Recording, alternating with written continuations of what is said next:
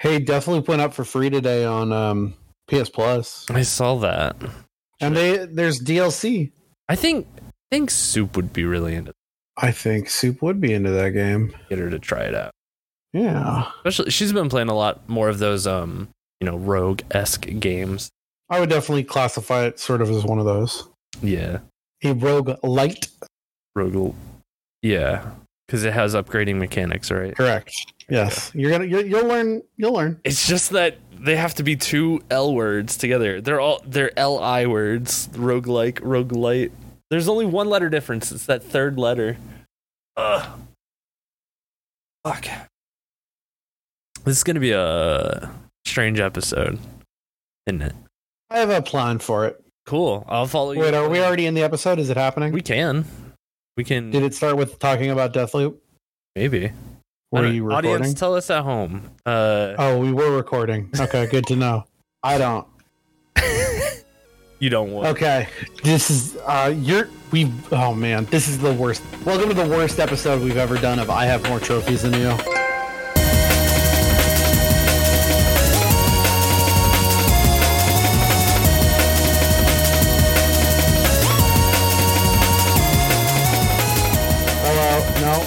I gotta say the intro now. Welcome to I Have More Trophies Than You. This is a video game podcast about video games and the different ways that people play them. I am one of your hosts, Dr. Ryan. I'm me. Hell yeah. And I'm your sleepy packing NB co-host, hostess with the mostest. That's me, Chris. But in like air horns here, I'm telling this to myself. Yeah, I was gonna say you're the one that does it. Why are you saying put in air horns here? It has been a chaotic 2 weeks. I think for both of us. Yeah. Yeah.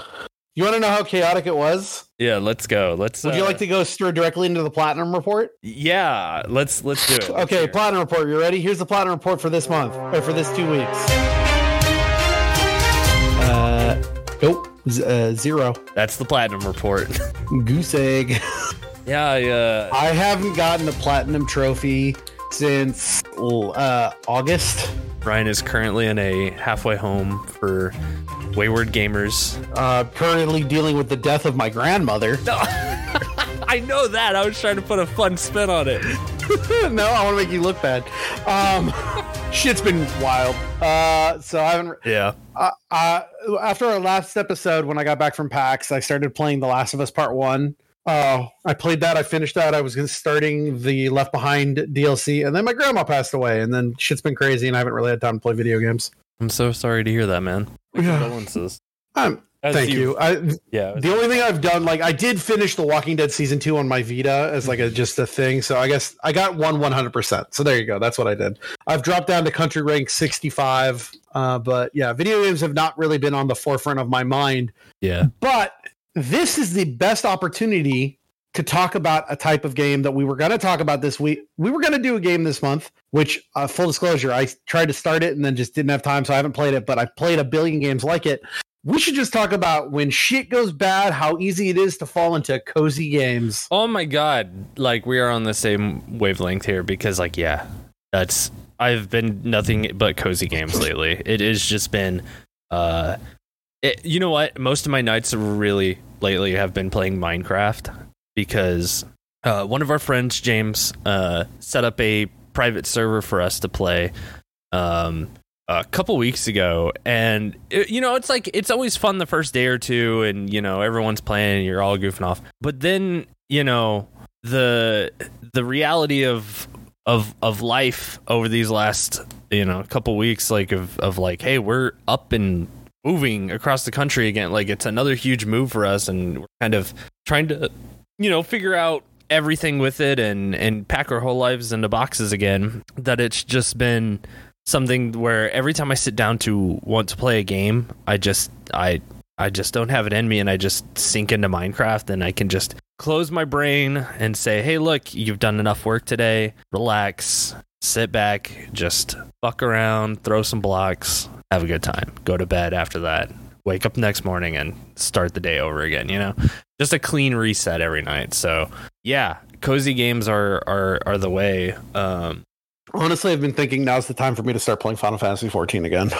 Hey, just something to do and turn my brain off and play with friends. That was something that we actually just did the new content 6.2. Like 6.2 dropped, and like day one we went in, did the raid stuff, because that's always super fun to do on a early, you know, what's the like time, I guess, because no one knows what to do. Like, there aren't guides online, you know, it's everyone goes in blind. And so it's kind of hard to be upset at people that may be messing up mechanics. You know, I feel like later down the line, when you get into doing harder content and, you know, there's 100 fucking guides out there and everyone's like, well, we do the Mr. Happy method. We do the Mystic method. And it's just like, who cares? Let's all go in and have fun. You know, it's so much more fun to just do it when it comes out, because then you can't have that discourse. But yeah, we just did the story stuff. I want to say like Friday or something like that. And the story's good. Like I'm starting to pick up the beats of like what's happening right now, and it's really fun. If you're if anyone's a fan of Final Fantasy IV, I mean, it's, you know, it's hard to say, hey, jump in now, because, you know, if you haven't played till now, there's a lot of story to get to, and that stuff's fucking amazing. But for Final Fantasy IV fans who have been playing this whole time, boy, are you guys fucking eating cake right now. Like, it is really good for them. So, really good stuff. I'm totally down to play anytime. Like, I fucking love that game. It is... such that I think that's the one game where when I want to turn my brain off but still want a little bit of a challenge, I think that's the game I go to usually, is Final Fantasy XIV. There's a lot of fun stuff to do. The Island Sanctuary, speaking of like cozy like farming simulation stuff, they just put in a farming simulator into Final Fantasy XIV with the Island Sanctuary. So oh man, that reminds me, like, okay, quickly off of Final Fantasy XIV for a second. Since last time, there was a Nintendo Direct and a Sony State of Play, and I feel like every other fucking game that Nintendo talked about was another fucking farm game. Yeah, I have everything pulled up because not only did we have a Nintendo Direct, State of Play, Tokyo Game Show also happened in this 2 week span. I haven't really heard about anything from Tokyo Game Show because I've kind of been busy with. Mm-hmm. Once again, the death of my grandmother. Right. I'm going to bring that up as much as I can for sympathy. But like, yeah, tell me what happened at Tokyo Game Show. Tell me what's up. Not a lot of things really. Most of the stuff that were covered in the State of Play and Nintendo Direct were kind of the highlights of Tokyo Game Show, because it was kind of like, oh, those were the things that showed them off before it. Tokyo Game Show happened. They talked about everything. So mostly we got Tekken 8. They showed more of it, not only at the State of Play, but at Tokyo Game Show also, with the full launch roster for Street Fighter 6. So if you're a fighting game fan, there's fighting games on the way. They also detailed that the Resident Evil Village DLC will be the end of the Winters family saga. So that's kind of interesting. Oh, wow. So they're not even going to do a Rose game for 9? Nope. Interesting. Yeah, this will be the... Well, see, that's the question, I guess. Like, yeah, I guess that's really it. This will be... You know, the Shadow of Rose will be the last thing. Then why did they end 8 with the story of the father is now over? I have no clue. See, that's my question. I wonder if maybe they were gonna do it for 9, and then they decided, nah, fuck it, just do this and move on. I kind of wonder that too, because I think that Resident Evil is in. I think it's in the zeitgeist right now, where people are getting excited for it, and they kind of want to go back to. The roots. I feel like we're going to see like Chris and Leon and, you know, all the characters we know and love. I think those are going to be the forefront of the next game versus. But I love Ethan. Rose or anything. Well, Ethan's. Well, he's done. Spoilers. Yeah, he's done. I did just say the story of the father is now over. Right. Extra spoilers. This is the extra crispy one. We did get some. I want to go on record as saying that. I think that Ethan Winters is the best Resident Evil protagonist. And That's 100% of 100% of games starring Ethan have been good. Who else can you say that about? I could almost say Chris, but he's in 6, isn't he? Yep, he's in 6. Yeah, I can't do that. I love Chris. Chris is always my favorite, but I will concede that I think Ethan is the best written for sure. He has the best story. Like those two games are just fantastic. Like, what a way to breathe life back into a franchise that was dead and beaten, left on the trail for, fucking vultures to come and pick the remains of. What else happened at Tokyo Game Show? Do you like Ryū ga Gotoku? Because we got lot of what? Like a Dragon news. Oh, I know what Like a Dragon is. I don't know what the first thing you said was. Ryū ga Gotoku? That's the name. No, it's Yakuza Like a Dragon. That's the thing. It is not called Yakuza anymore. The brand name Yakuza is now retired, and the game will be known as Like a Dragon in the West instead of Yakuza. That is interesting. I wonder why. I like it because it's the more direct, naming scheme. Also, like, Yakuza is kind of like a dirty word in the Japanese language. It's not like it's like a bad thing to say. It's just something that you don't really say. That's like there's an entire series of games here called Mafia. Yeah, but I think mafia culture in the West is a lot different than Yakuza culture in Japan, because I feel that, or at least it's more felt over there versus like, I'm sure there is like a mafia or mob. Yo, if you're in the mafia or mob, write into the show. Let us know what it's like. No, please don't. No. Well, it's just like here it is definitely glorified. You get things like The Godfather, sure. You got The Sopranos, you got Goodfellas. Like, is there a dramatic TV show based around Yakuza in Japan? Not. Do they have a really? Sopranos? No, I don't think so. I think there's. It's not really glorified over there, is it? No, it's not, because it's way more relevant over there. It's more felt. Like when I would walk around, because they're still doing shit. Exactly. Like there's still a heavy presence of. Whereas in America, like, organized crime is very regional. Yeah, not only that, but it's I think more underground than it's made to be seen, I guess. Whereas like in Japan, it's, you clearly know what bars are owned by who. Whenever there's a festival, you'll see them all out together. Shirts off, drumming in the plaza, and you're just like, oh, that's the Kudokai, like, shout outs, like, what's up. But it's also different, because I feel like over there the Yakuza, they don't really mess with civilians. It's more of, if you go to them, then you are now a pawn that can be messed with. But if you just let them do their thing, they don't care about you or what you're doing. They don't want your shit. They're more often going after like establishments, what's the word? Fucking power companies, like people with money, big corporations. They're not doing protection rackets on little mom and pop stores, are they? Oh, they definitely are. Oh, that's bad. But not like, I think now in Japan it's become, there aren't as many turf wars. I think turf has kind of been like delegated. Like it's that this group here owns this city pretty much. In Fukuoka proper, I know that there were multiple Yakuza families, so it's like that. I think there was more turf culture, turf wars over there than where I was, where there was just the Kudokai and they pretty much ran the whole city. So it's weird. I think that's kind of why it's like that. And then of course that's why the game has always been called Like a Dragon in Japan.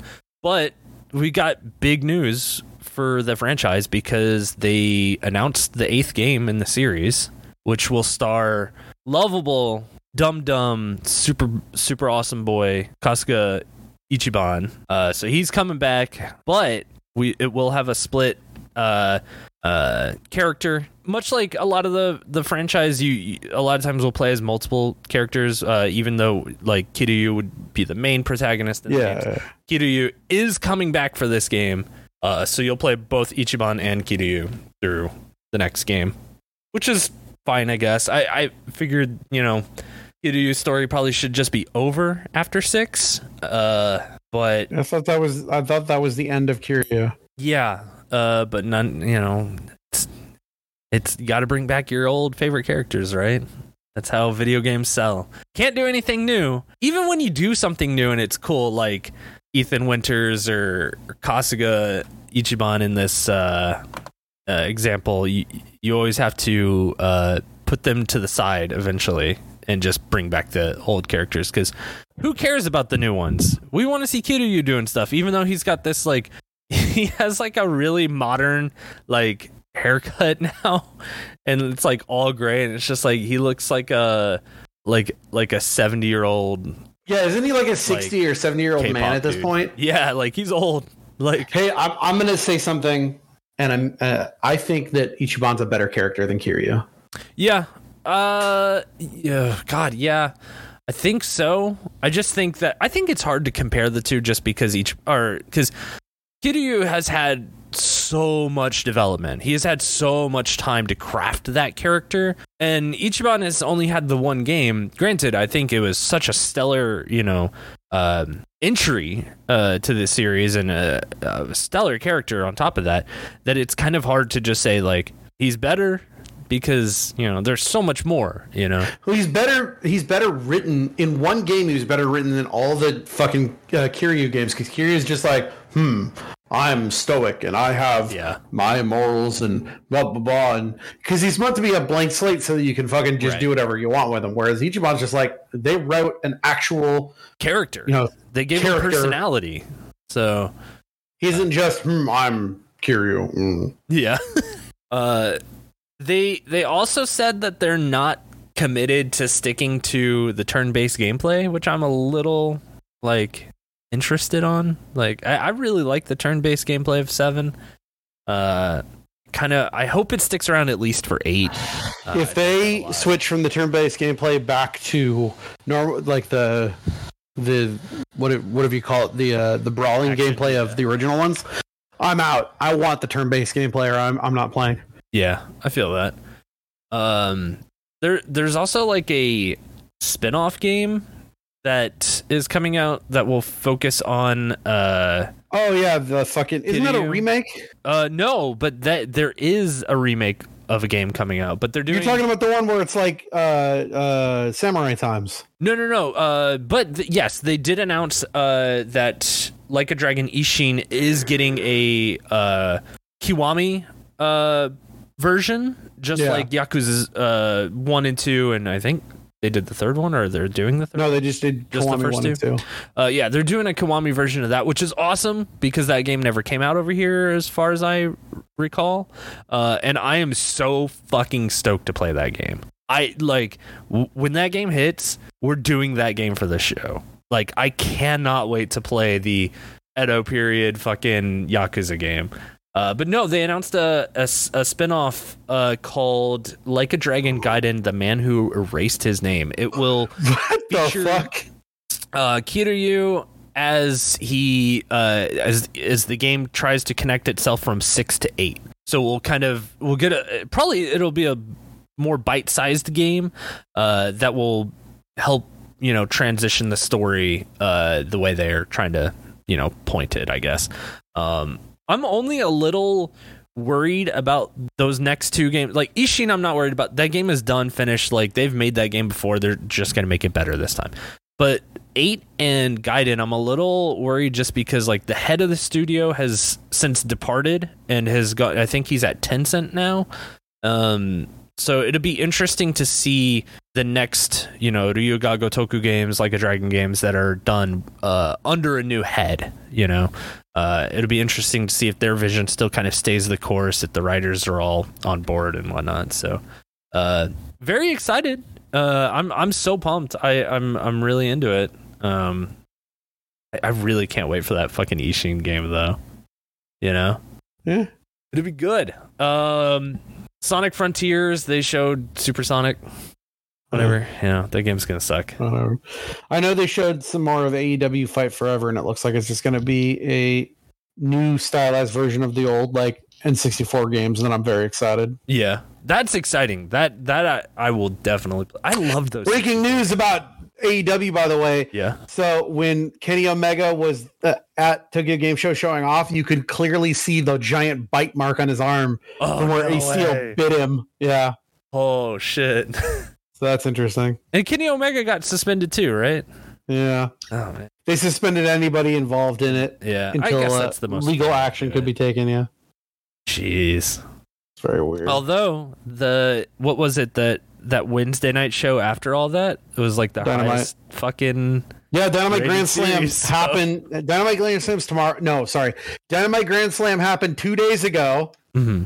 Because it's Friday, right? Yeah. And we have a new world heavyweight champion, and it's... Jon Moxley. Can't believe that is the winner. Yeah. It was a hard-fought match, though, so, I mean, I guess very much fair. So.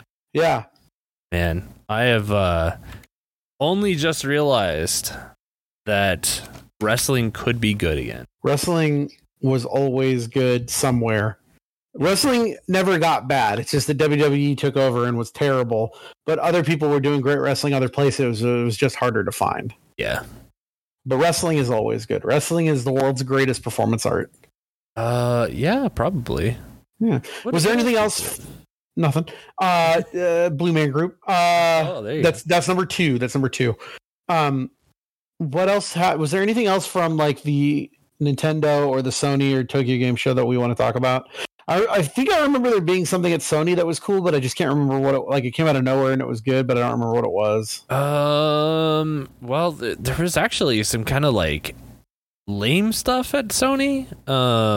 They announced like all their VR stuff doesn't translate to VR2 for whatever reason, or stuff that's already like, you know, VR games that you. It's not backwards compatible. Yeah, which is stupid. Like, why? It makes sense if you look at how they're going to do the tracking with the new controllers. That makes sense that it's just like, look, we'd have to go in and reprogram every single game because the Move controllers and these are different. Yeah. So it's like, I get it, and also I kept my old PSVR 1, mm-hmm. and it's still hooked up to my PS4. Which is on a separate television, and I'm going to keep it there, and I'll hook up my PSVR 2 to the PS5, and I'll have two VR headsets, and it'll be fine. Yeah. They did announce... No, that wasn't on the fucking State of Play, though. Was it not? I feel like that must have been announced, like... That came out, like, yesterday. Oh, okay. There was something at the State of Play that I was like, oh, that's cool. Rise of Ronin? Yeah, the Neo developer making an open world Assassin's Creed. Yeah. Oh, Ubisoft did one too. I forgot Ubisoft's did their forward. Oh my god, that's right, because they announced Assassin's Creed Mirage. Yeah, and I'll play that. It's going back to original Assassin's Creed of just like no more of this open world horse shit. It's going, you know, and like Gear Score that Odyssey and Valhalla did, where they make the game too bloated. They're going back to just like, let's assassinate people and have missions, and I'm like, fuck yeah, yeah. I mean, they also announced that they're doing a Japan one, right? Well, they announced something called Codename Red, and it looked like there was a ninja, the Mountain Dew flavored Assassin's Creed.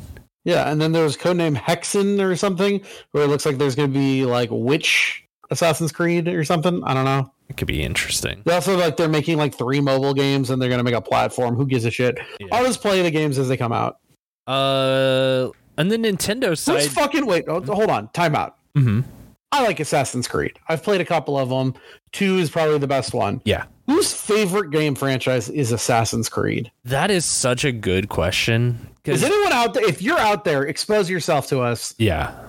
Well, don't expose yourself. Just write into the show. You don't need to like make yourself known. Do not show us your, genitals.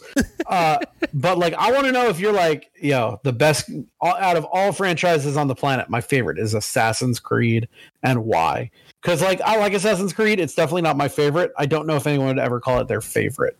The only people that I could think of would be hardcore casuals. I feel like that series is one of those that falls into the Call of Duty or Madden or, you know, the yearly games that come out where it's, that's the only game you play. Chris, if you had to identify yourself by one franchise, if you had to just pick one that's like, my name is Chris and this is my franchise. What's the franchise? Video game, I mean. At least Sonic. Yeah, unfortunately, that tracks. Yeah, that's tough because I'd have to go. I'd probably have to go Zelda. Yeah, yeah, it's a good one. I need a better one. No, you're stuck with nope. Too late. You're Sonic. Stuck with Sonic? Sonic. Fucking Sonic nerd over here. I don't know. It maybe Final Fantasy. It's tough. Those two are like, you said Sonic. No take backsies. No take backsies. Sonic Frontiers is going to be our game of the year. You're gonna have to play it. Oh, I can't wait. I'm so curious about that game. I'm not. You like tactics games? I do. We got a bunch of remakes coming because they announced Front Mission 1, 2, and 3 are all getting remakes. And they're also doing Suikoden, one of the most expensive PlayStation 1 games. That's a tactics game? Mm-hmm.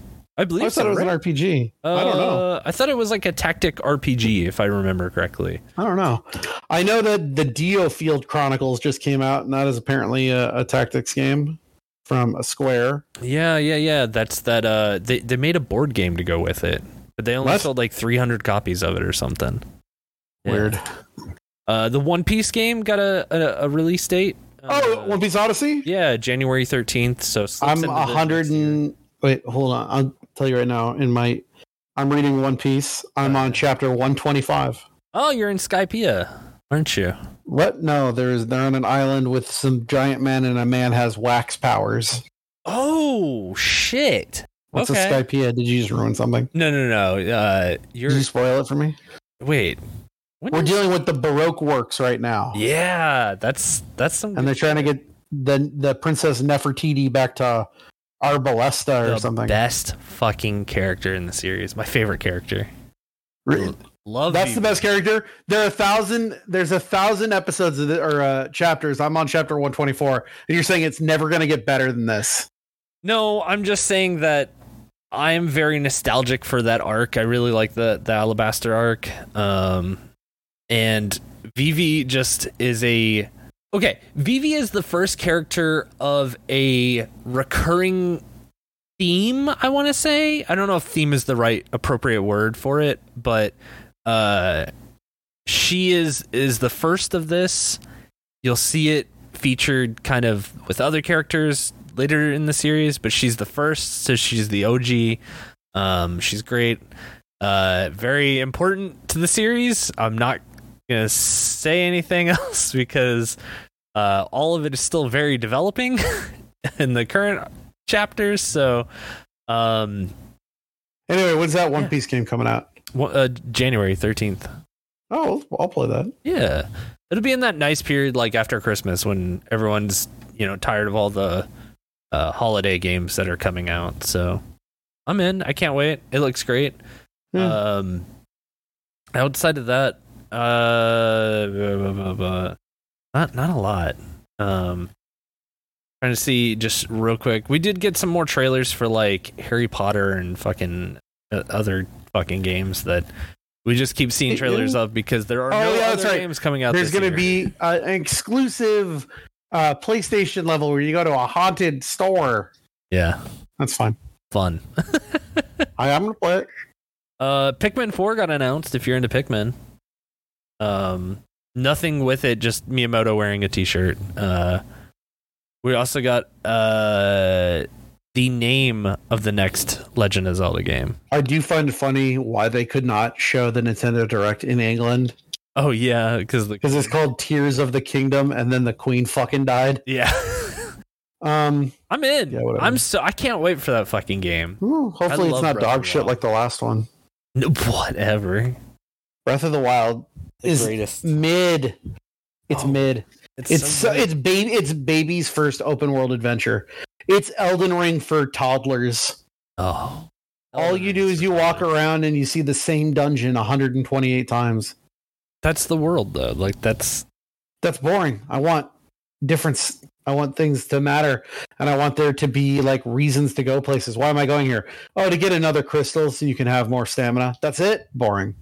Elden Ring. Now that's a fucking game, because you go and you can find new weapons, new upgrade materials, new ashes of war, new summons, new ways to do different builds. There's no builds in fucking Zelda. Yeah, but you don't need builds. It's the simplicity of the game that is. It is.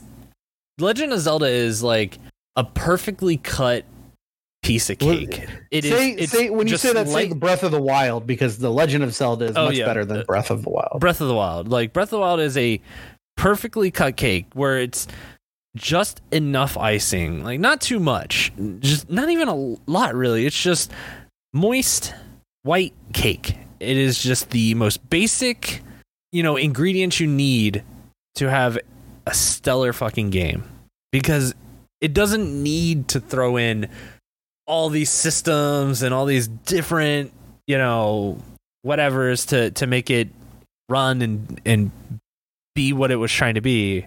It was a game full of mystery when it came out. Like, it was so good that no other game had that. No other game since has had that, and no other game leading up to it has had that. It's everything about that game was built into the mystery of what is this game even? Like, what's it going to be like? They didn't tell a shit about the game. And then they were just like, oh, it's out now. Go buy it. And then it was all word of mouth from there. It was, hey, like, how far are you in the game? And it's like, well, I'm like 30 hours. And then people would be like, oh, well, okay. Well, I'm like 50 hours and I still haven't gone to these parts of the maps. I don't really want to ask you if you went that way. It was only fun to talk about when everyone was done with it. Once the game was completely, you were done. You were like, I'm putting the game down. Now I will go talk to people. And then you sit there and say like, well, what'd you do? Like, what path did you, like, where did you go first? 'Cause the whole game is look into the, you know, horizon. Do you see something interesting that you want to go? Oh, so what you're saying is that this game is the same fucking thing as, see that mountain over there? You can go there. Yeah. That is the most rote, overused bullshit from 2007 that was, people are still bringing up. What a shit game now. Elden Ring, our future game of the year. I don't know about that. I turned on Stranger of Paradise again, and I don't know. I really don't know. I think it's gonna be I know, because Stranger of Paradise is not even gonna make the list. Hello? Oh, I thought we broke up for a second. Oh no, I'm still here.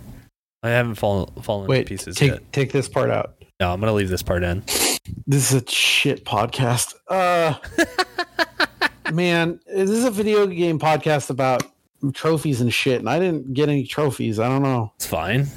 What do you mean fine? Yeah, it's a video game podcast about video games. Oh, it's gonna be real. The next episode is gonna be if this episode was coming out 1 week later, I'd have so much to talk about. But the podcast after this is This is a Tenet. Ready for the Tenet moment? This is the Tenet moment. Did we find out the Tenet moment? No. Did anyone email in and tell us the Tenet moment? I'd have to pull up the email.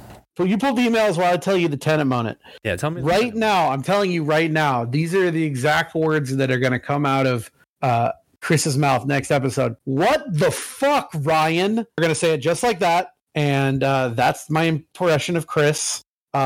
Something's happening. I don't know if should I tell you, or do you want to be left in the dark? Is it something good or is it something bad? To who? Me. I mean, just bad in the sense that you're gonna have to listen to me talk a lot. Oh, well, I mean, that's fine. Oh my gosh, I'm gonna hold it until next episode. You're gonna be surprised. What's the oh my gosh? Did we get a bunch of emails? I got oh my god. 48 emails. No, I gotta. All right, I'm gonna peel back something real quick. Okay. Oh, okay. Welcome to our new segment called Behind the Curtain with Chris. Welcome to Behind the Curtain. I got 5 emails from one person. What? Wanting to do a collab, I guess. Oh, that's not a real email. I don't know. I'm like reading it. Yeah, and it's like, no, it's somebody who's just really, like annoyed, because they're just like, oh, I really enjoyed listening to the podcast. I love everything. Like, how do I get featured? Like, how do we talk? And it's just like, I don't know you. I don't know your name. I don't Wait, hold on. Bleep this out. Say the name. Maybe I know who it is. David. I have no idea who the fuck that is. Yeah. Like, and here's the last email, and this is where I'll leave this. Were these all sent within like a day of each other? A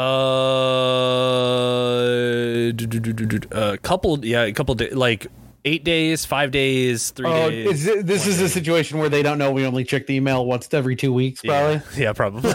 Okay. Like, okay. It says, hey there. Oh, this, you know what, Omar, we're fucking with you again.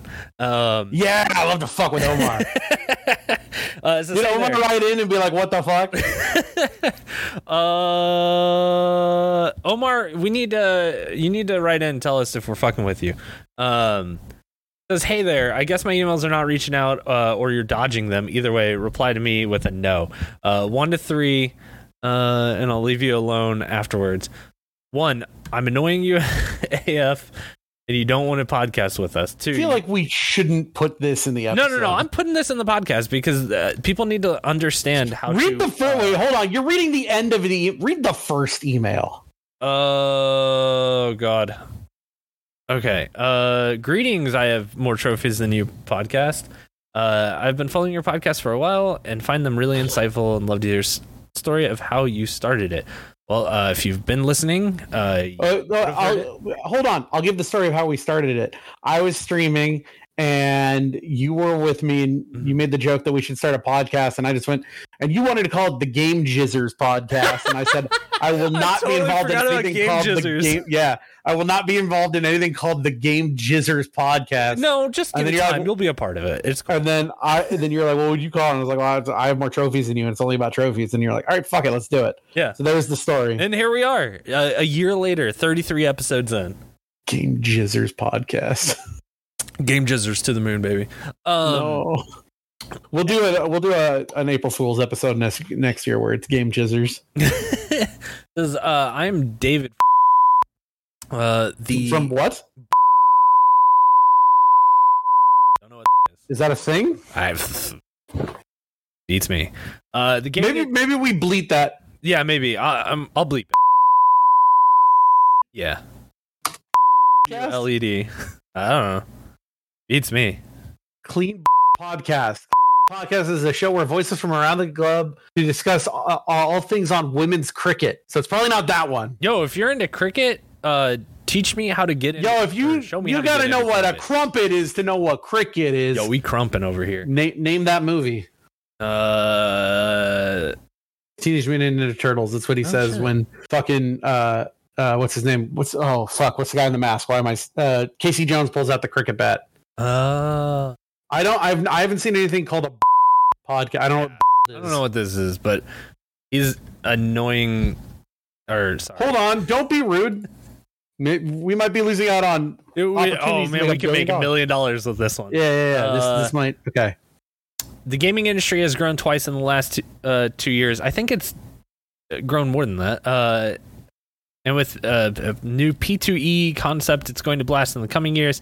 This is why we created to make the best gaming experience while earning a lavish living of it. Dude, if you're gonna make me $1 million, tell me. Do I start at the top? Tell 2 friends. Is this like a pyramid scheme? I don't know. Look, we're trying our own pyramid scheme. We can't. Is there a link involved? Did they send you a link? No links. No nothing. What's the? Okay, bleep this part out. What's like the @blank.com of the email? .com. I'm typing that in. Yeah, like IO, like IO. Well, it's not .io. It's just. .io. It might be first play to earn. Nope, I found it.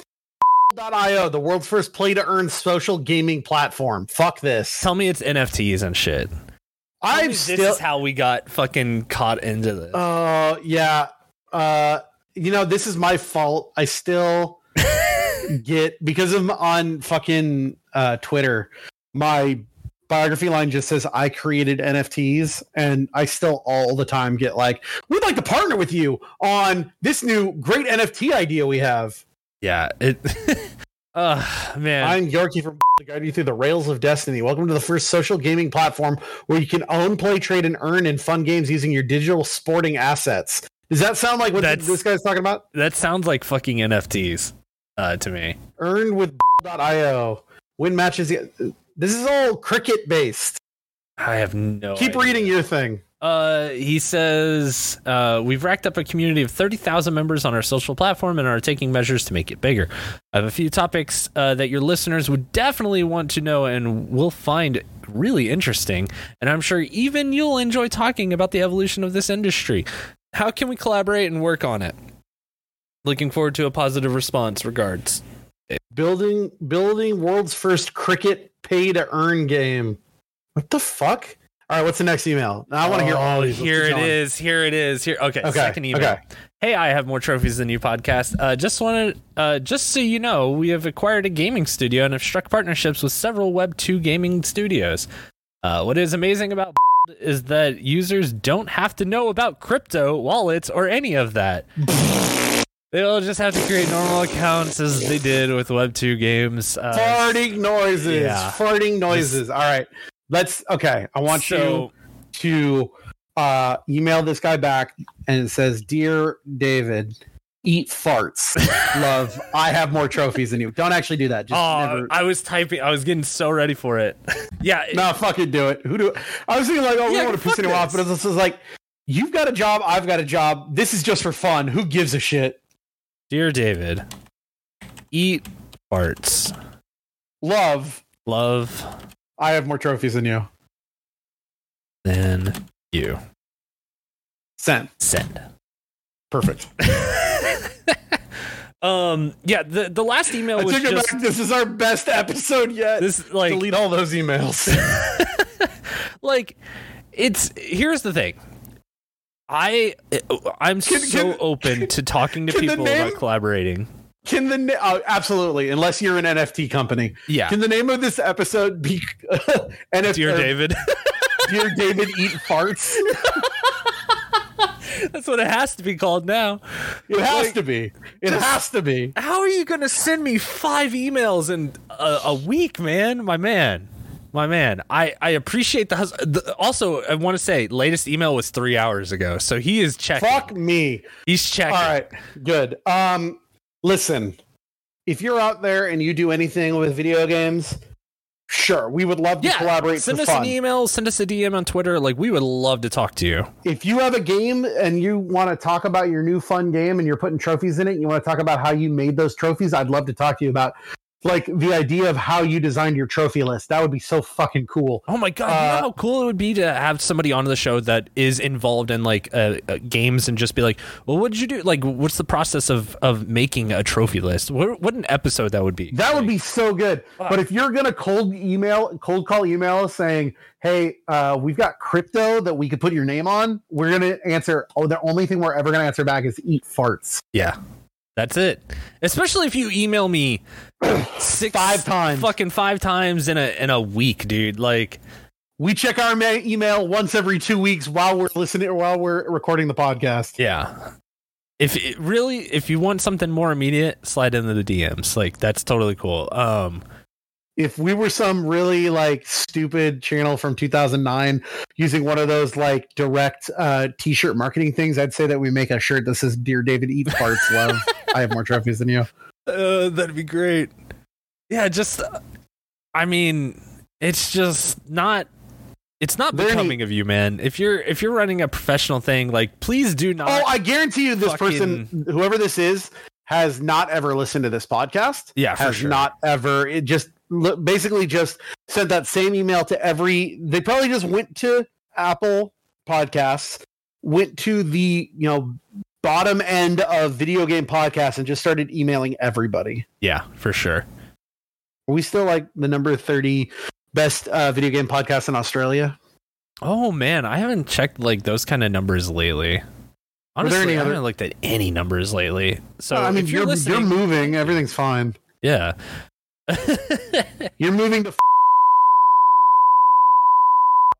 that is the address of a Din Tai Fung place. Joke's on you, jokers. Dude, what the fuck? It's funny. You know what though? That when you live in, we can go to Din Tai Fung when I come up to visit you. Yeah, because there's one in the Washington Square Mall. There's a Washington Square Mall. That's the most basic name, because where I grew up, there was a Washington Square Mall, and it was the most fucking, like, now it just looks like the most vaporwave picture. Oh, the Washington ever. Square Mall is a very, like, hoity-toity rich people mall. Oh. Do people still go to malls? Not where I live, but up in yes. Yeah. Yeah. The mall here, the Rogue Valley Mall in Medford, Oregon, is dying a slow and horrific death. I figured that's what most malls were doing, because even up here in Indy, like the three major ones, they are shells of what they used to be. So I don't know. You got the Washington Square Mall that's out by Tiger. You got the Lloyd Center, which is kind of in downtown on the other side of the bridge by like the Rose Garden, which I'm sorry, no, it's got a stupid, I forgot what they changed the name of it to. It's like the Crypto.com Arena. No, that's the Staples Center. I don't remember who somebody bought the Rose Garden, renamed it something stupid, but it's the Rose Garden. That's where the Blazers play. And like, that's the mall over there. It's super big, and you know, it's still thriving because it's got a fucking ice skating rink in the middle of it. And then there's one downtown that's like a big rich, even a richer hoity-toityer one. That's like where you'd find a Louis Vuitton store. Okay. So you got, those are like the three malls I can remember. Huh. Not saying that that's where you're moving to. Yeah. I'm moving to. How much of this do we have to bleep out? Because here's the funny part. If you can just bleep out the name of the city that you're moving to, but then I gave three major malls that you could easily find where you live now. I don't know. I think it's funnier if we just bleep the name, but don't bleep any of the any of the fucking malls? Clues. No, any of the the fact that I said the Rose Garden, everything where the Trailblazers live. No, you have to keep this all in. I think that's really funny. We'll never say where you live or the town that you live in, but I'll keep dropping hints and clues because I used to live there, and I'll just say names and people are like, I know exactly what you're talking about, but why aren't they saying the name? And you have to bleep every time I say now. Gotcha. This is fun. This is a fun game. This is a fun game called I Make Work for Chris. That's the secret name of this week's episode. Hey, speaking of other things, did I ever go over what do we call the segment where I buy video games? Oh, Ryan's Magical Bag of New and Old Games. No, it's Ryan's Cool Collection. No. Did I tell you what I bought? Did I tell you what I bought at PAX? I think so. Did you get something even cooler that you didn't tell us about? The Final Fantasy inbox from NES. Yeah, the classic. And Conker's Bad Fur Day. And okay, I did talk about that. Okay. Yeah. I haven't bought anything else since then. I haven't bought any games either. I've just been chilling. I really want to get Splatoon. Everyone's playing Splatoon right now. But I feel like there's a card game in it, so I really want to play. But I mean, like, Splatoon hasn't changed at all in three games. It's always the same thing. It's just get the goop on the floor. Yeah, pretty much. Speaking of a game that's coming up, you know, games coming out next week that I'm going to buy. I don't even know if it's any good. They're making that Alfred Hitchcock Vertigo game, and it comes out next Tuesday. What? Really? I'm going to buy it and play it. Oh, shit. Well, tell us how it is. Because, fucking. I mean, that is a. I remember them showing that at was it E3 this year? That sounds right. Or not E3, the Jeff Fest. Jeff 3. Yeah. Key 3, whatever people want to call it. I don't know. Jeff Keighley's Big Magical Bag of Fun. Yeah. No, that's your show. That's your segment. The magical. It's not my segment. What's it called again? Magical Bag of New and Old Games. Ryan's Cool Backlog. Ryan's Cool Collection. Ryan's got a cool bag.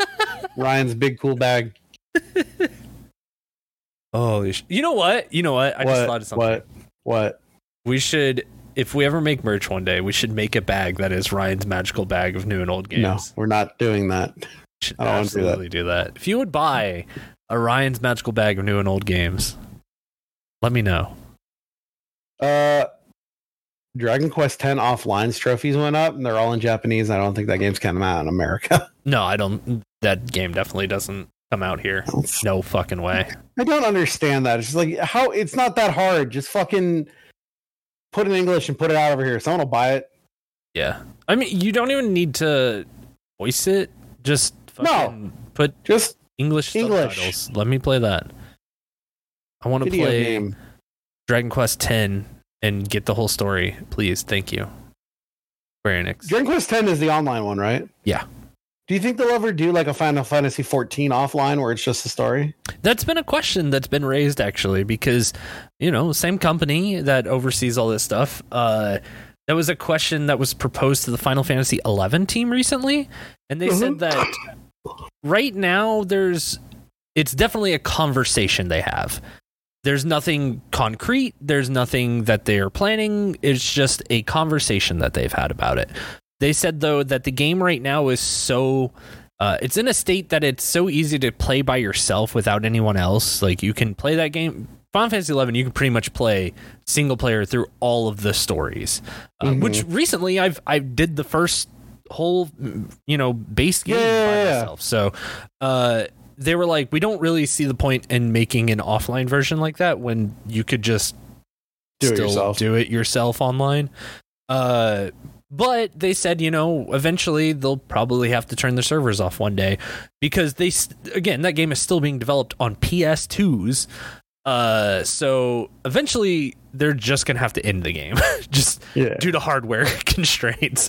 So from that point forward, they might try and port it to some kind of offline mode. It's hopeful now that the Dragon Quest X is doing it, that Final Fantasy XI will do that in the future. Then, you know, a whole section of people get to experience that story.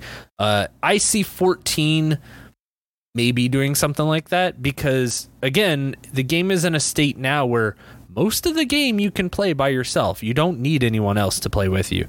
Like, pretty much all of A Realm Reborn and Heaven's Ward, for the most part of Heaven's Ward, not all of it yet, you can play by yourself with the trust system. You don't need friends or you don't need to group with random pickup groups or anything.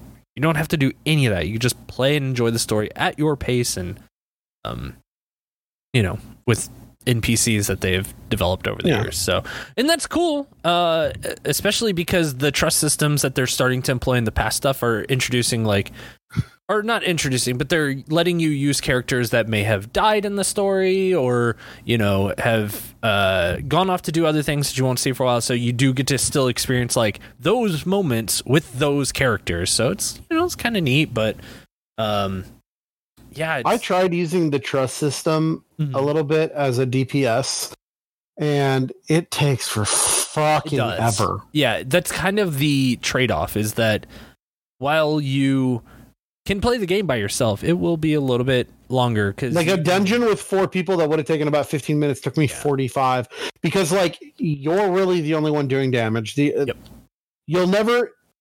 is hard to draw aggro, and as long as you're doing mechanics right, you won't die. But the thing is, if you stand where you're not supposed to, that's not going to really heal you very well, so you'll die quick, and you're mostly doing all the damage. So it was kind of boring. Yeah, I've seen people level out their trust system the whole way, and I'm not in that category. I think eventually there's a trophy for doing that. Oh, is there? That's on PS5. There's a trophy for leveling everybody up to like level 80 in the trust system. It's kind of rough. At least it doesn't make you do not. I mean, that it's 10 levels. It's doing the same dungeon, I think, 4 times. And granted, this is when I was doing it in Shadowbringers, so it's like, I'm sure the rates are going up. Like, I'm sure it's not as hard to do it now, but maybe it was 90 then. I don't remember. Yeah, because the thing is that I was gonna do it, and then I just got tired of running the same dungeon over and over. If there were other ways to also level your trust, without just doing, you know, this, you know, you're 71 right now, so do Holminster Switch until you hit 73, and then go do, you know, Malekith's Well or whatever the next one was. Honestly, though, I would much rather do that over and over again with a person, because, like, yes, you guys, I like hanging out on our Discord, and you guys are always playing a game that I want to play. But if like you were like, yo, let's do this dungeon 8 times, I'd be like, yeah, fucking, I'm down.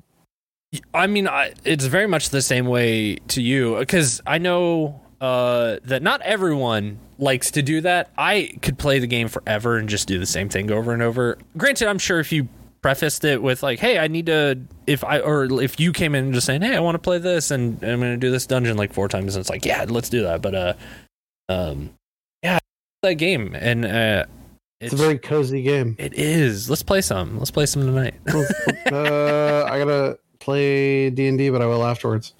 Oh yeah, that's right. Guys, go watch. I mean, I already did that 3 days ago. Because it's Friday. Oh yeah, that's right. You missed out. Go in the future and watch it. Go to the VODs. But oh, you know what? Speaking of other things, this is entirely another comment. This is a bad episode of this podcast because it's Friday, and you know what I did last Friday when I saw a movie. What movie did you see?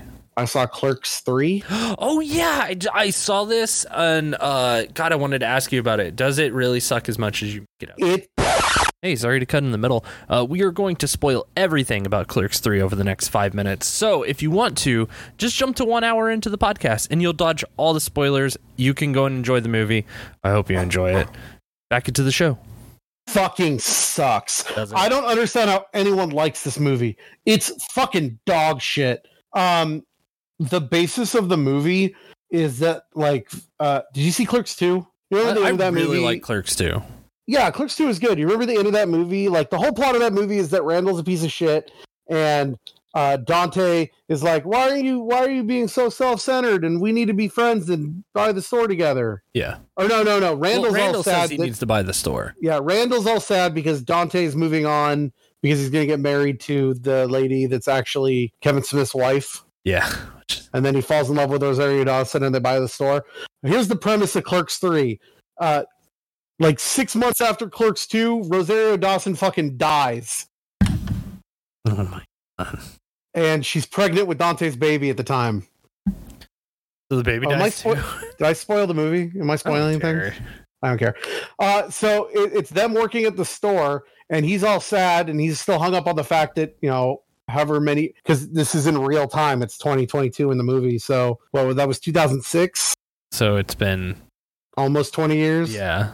He's still hung up on that, and they work at the fucking Quick Stop, and the guy that plays the little, like, hanger-on is still there, and Randall has a heart attack when he gets up. He's like, we gotta make a movie, and it's basically Randall's making Clerks. So it's like, it's making a lot of jokes about, like, we gotta get money and blah, blah, blah, and it's just Randall's being a piece of shit. He's like, we gotta make my movie. I'm the best. I made this movie. Why can't you think about me? It's just Randall being a shithead like he is. Yeah. And Dante's like, you're being a piece of shit. And I'm still sad that my girlfriend died with my baby and I'm stuck here and blah, blah, blah. And then Dante has a heart attack and dies. And then that's the end of the movie. Should we not put this in? Awful. Because I did just ruin the movie. I don't know. Put a big spoilers thing before it. I'll put a, big spoiler. The jokes aren't funny. The jokes are pretty lame. It's all just like, ha ha, he said fuck, he said fart, he said poop. It's not funny, and no point did I laugh at throughout the entire movie. The plot is stupid and doesn't make any sense, and it's just another, Randall doesn't know that he should be nice to his friends, and then at the end of it, Dante dies, and everyone moves on, and it's fucking stupid.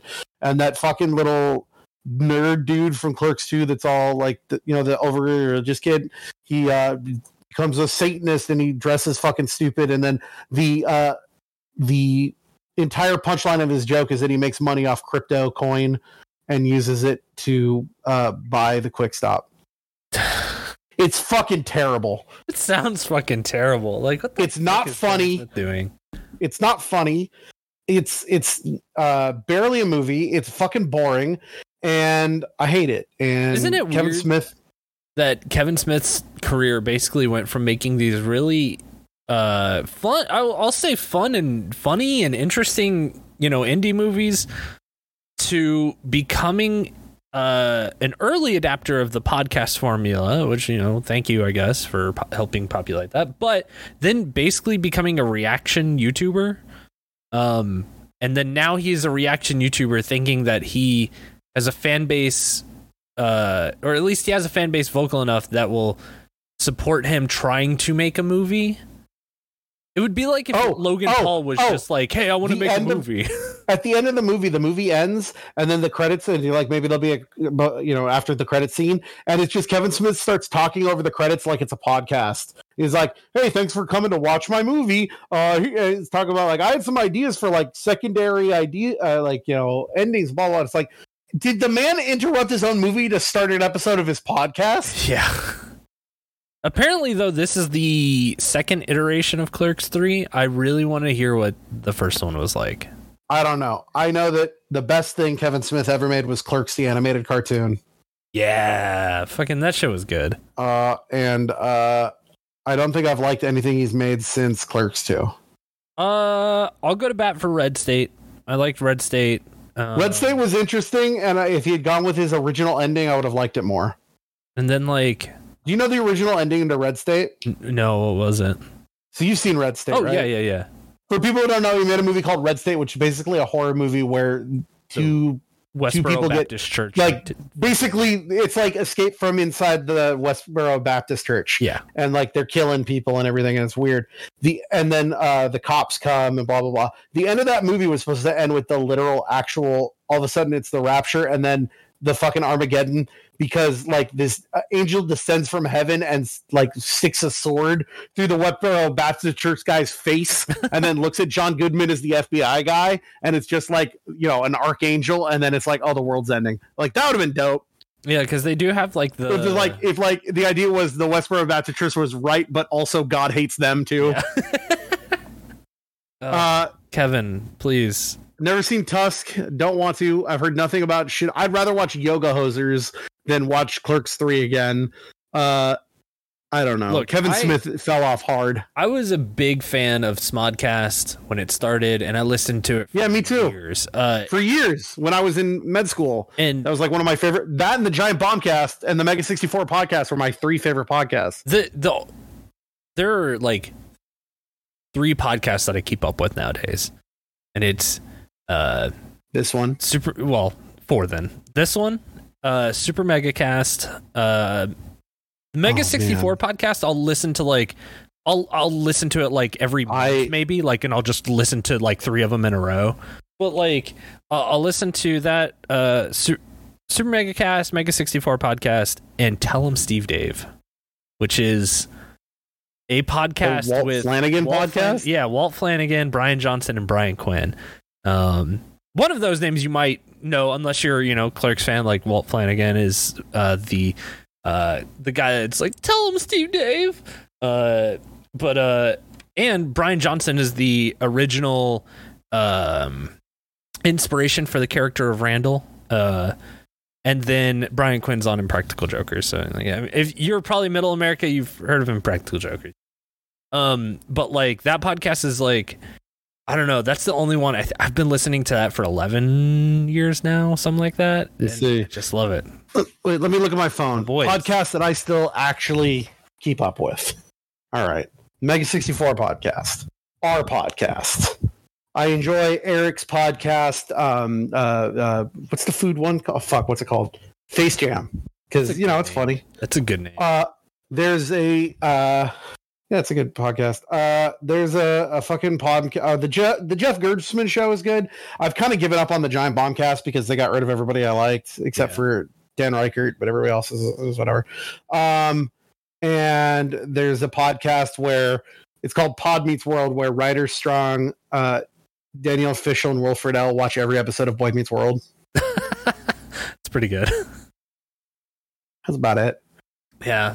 Podcasts fell off. Podcast fell off, but no, why are we making a podcast then? No, podcasts are great, and that's why we're making a podcast. But Kevin Smith, does anyone listen? Like, yeah. I listened to his, and listening to him talk about Tusk, and like, I remember listening to the episode where he was like, "Doesn't this sound like could be like a fucked up cool movie or something?" They detail the whole movie right there, and that was so fun. That is such a fun listen.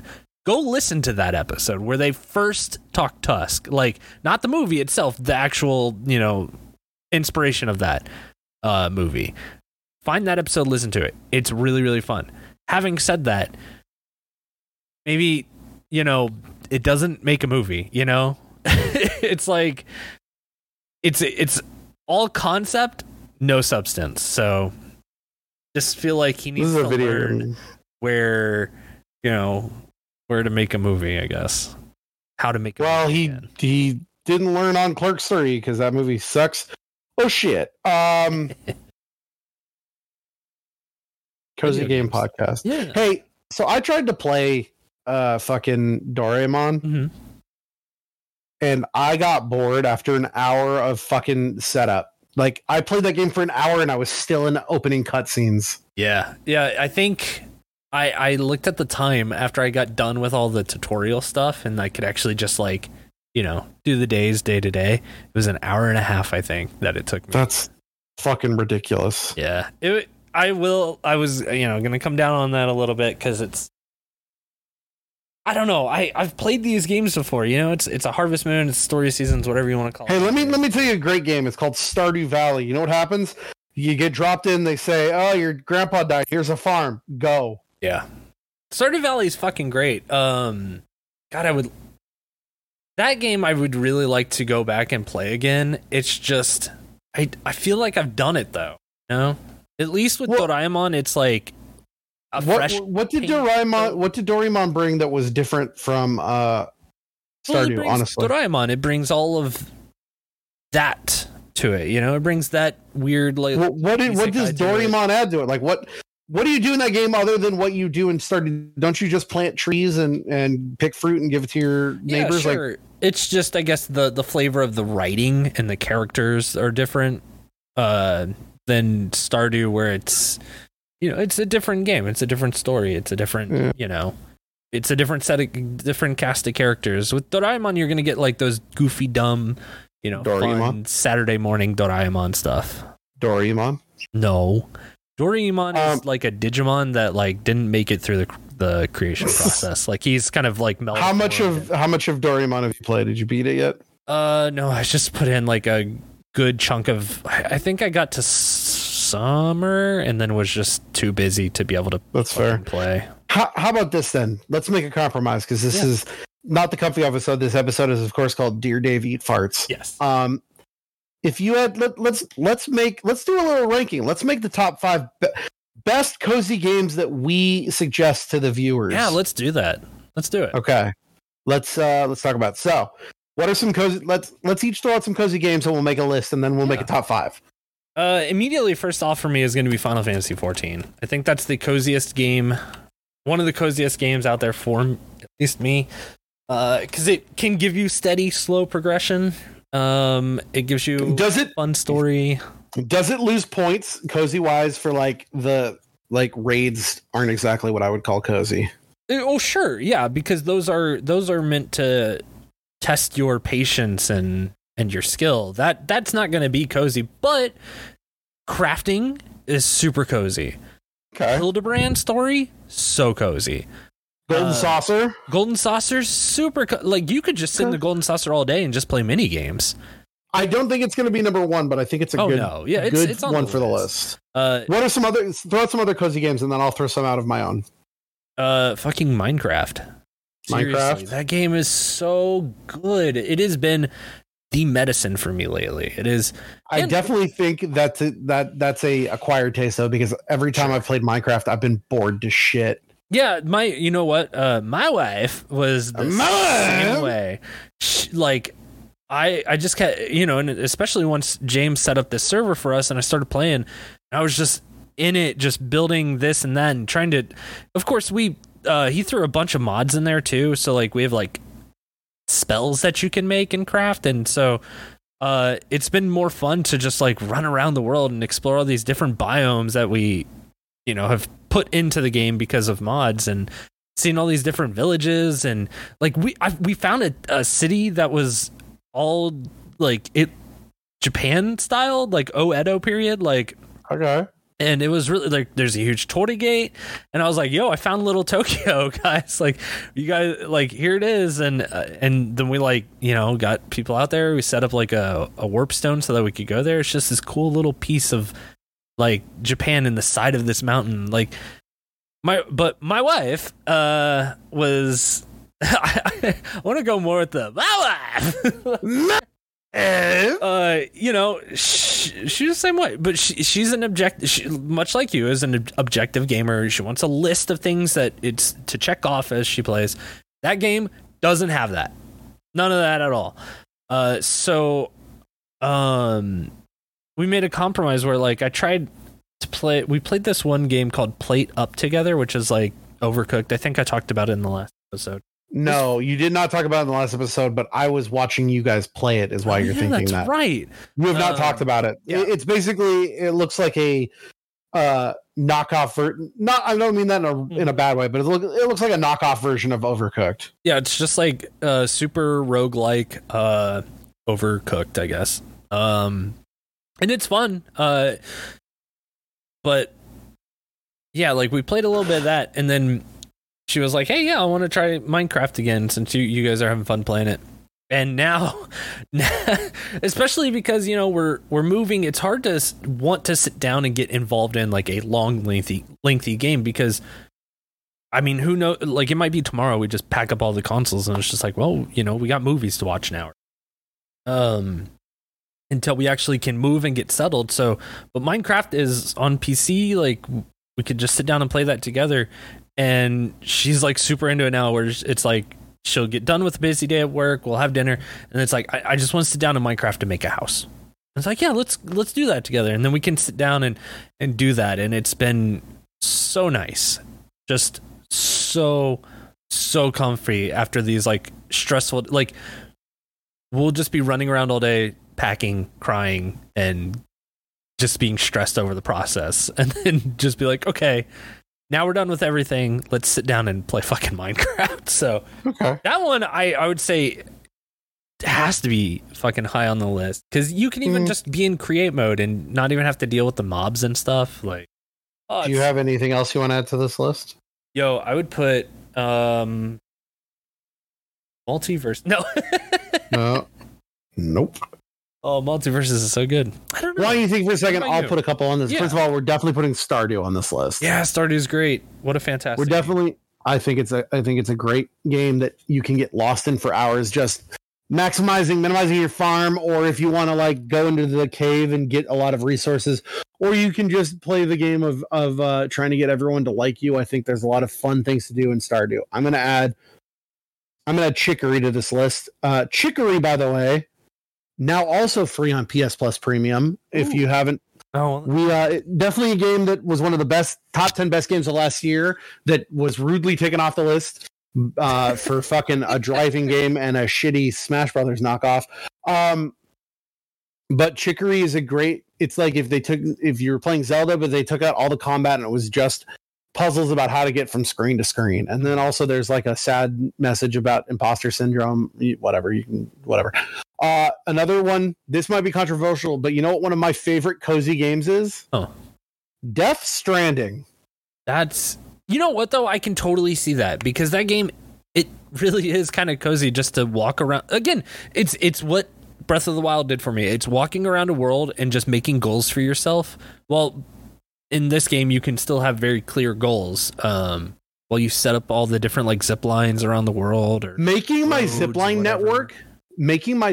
network to deliver things easier and faster was so much fun of planning out. All right, well, if I go here, this is 300 yards. And we go here, we can clip through here. We don't have to worry about this.